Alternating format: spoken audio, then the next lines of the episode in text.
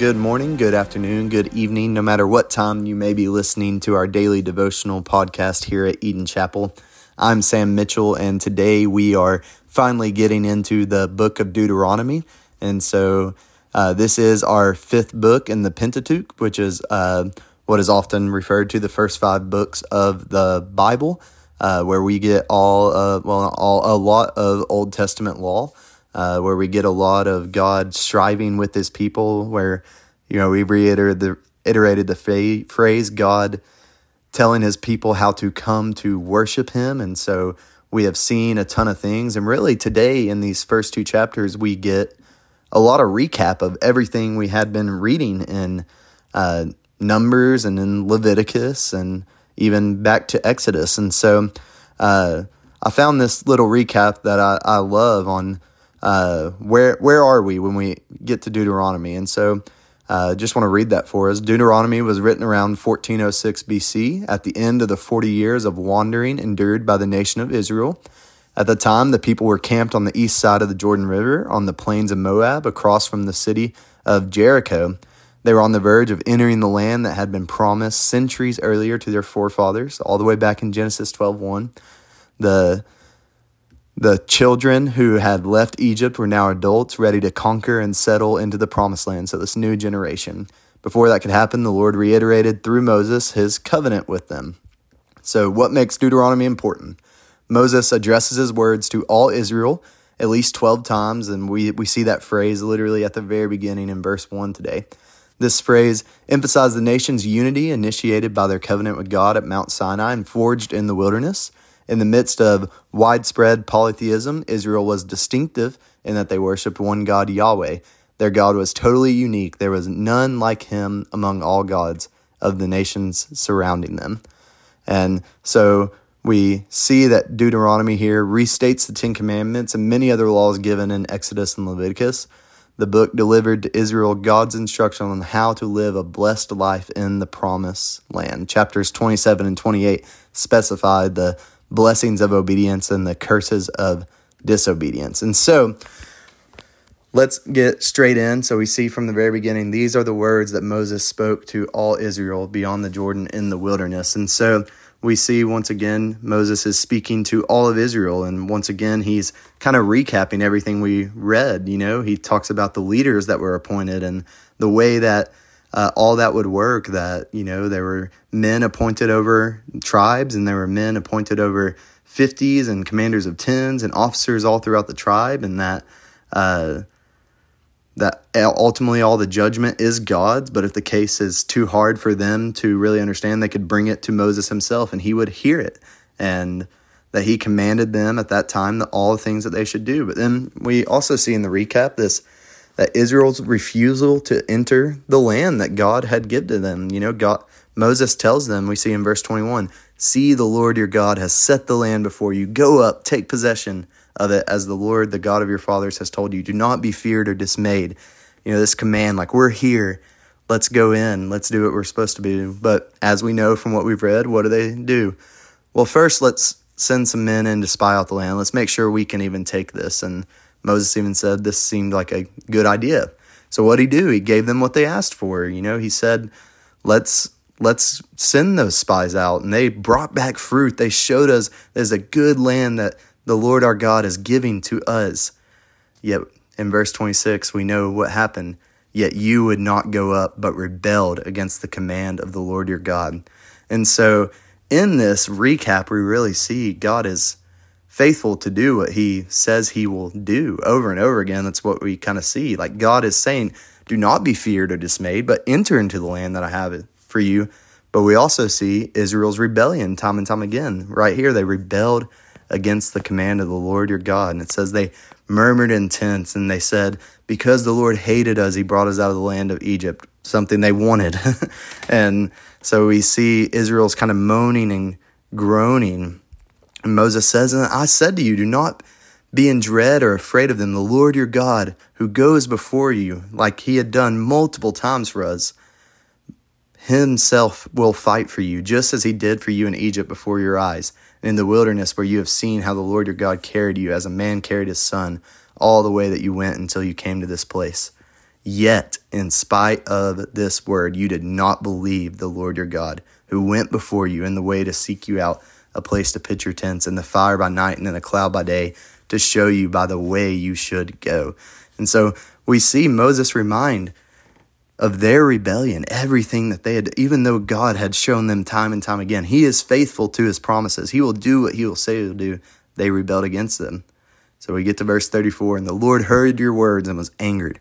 And he swore, Not one of these men of this evil generation shall see the good land that I swore to give your fathers, except Caleb and Joshua. And so he shall see it, and to him and to his children I will give the land on which he has trodden, because he has wholly followed the Lord.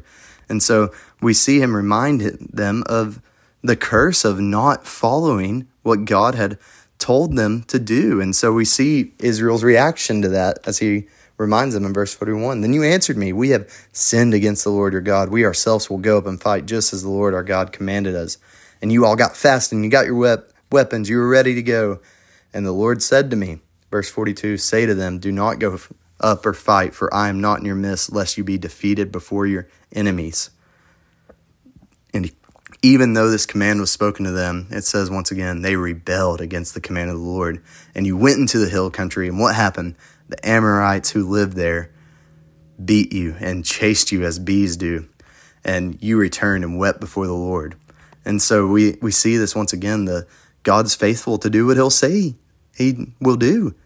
He told you not to go, that he would not be with you, and yet you tried to take matters into your own hand because of guilt. I don't, I don't even know if guilt's the right word. You of shame of whatever it may be that you didn't follow God's commands. You tried to take it into your own hands by not following yet another command of His. And what happened? You were defeated. And so we see Moses then begin to remind them of the years and the wilderness. And he, he reminds us in verse 7 of chapter 2. And I, I love this verse so much. For the Lord your God has blessed you in all the works of your hands. He knows you're going through this great wilderness. These 40 years, the Lord your God has been with you, and you have lacked nothing. And I, I love this reminder because even in the midst of their rebellion, even in the midst of their wickedness, God still provided for them. God, they lacked nothing. And as we know, man, they cried for bread, they cried for food, even though God would uh, basically immediately give it to them. They cried for water, and what did God do? He gave them water. And so you've lacked nothing, and God has given this to you time and time and time again.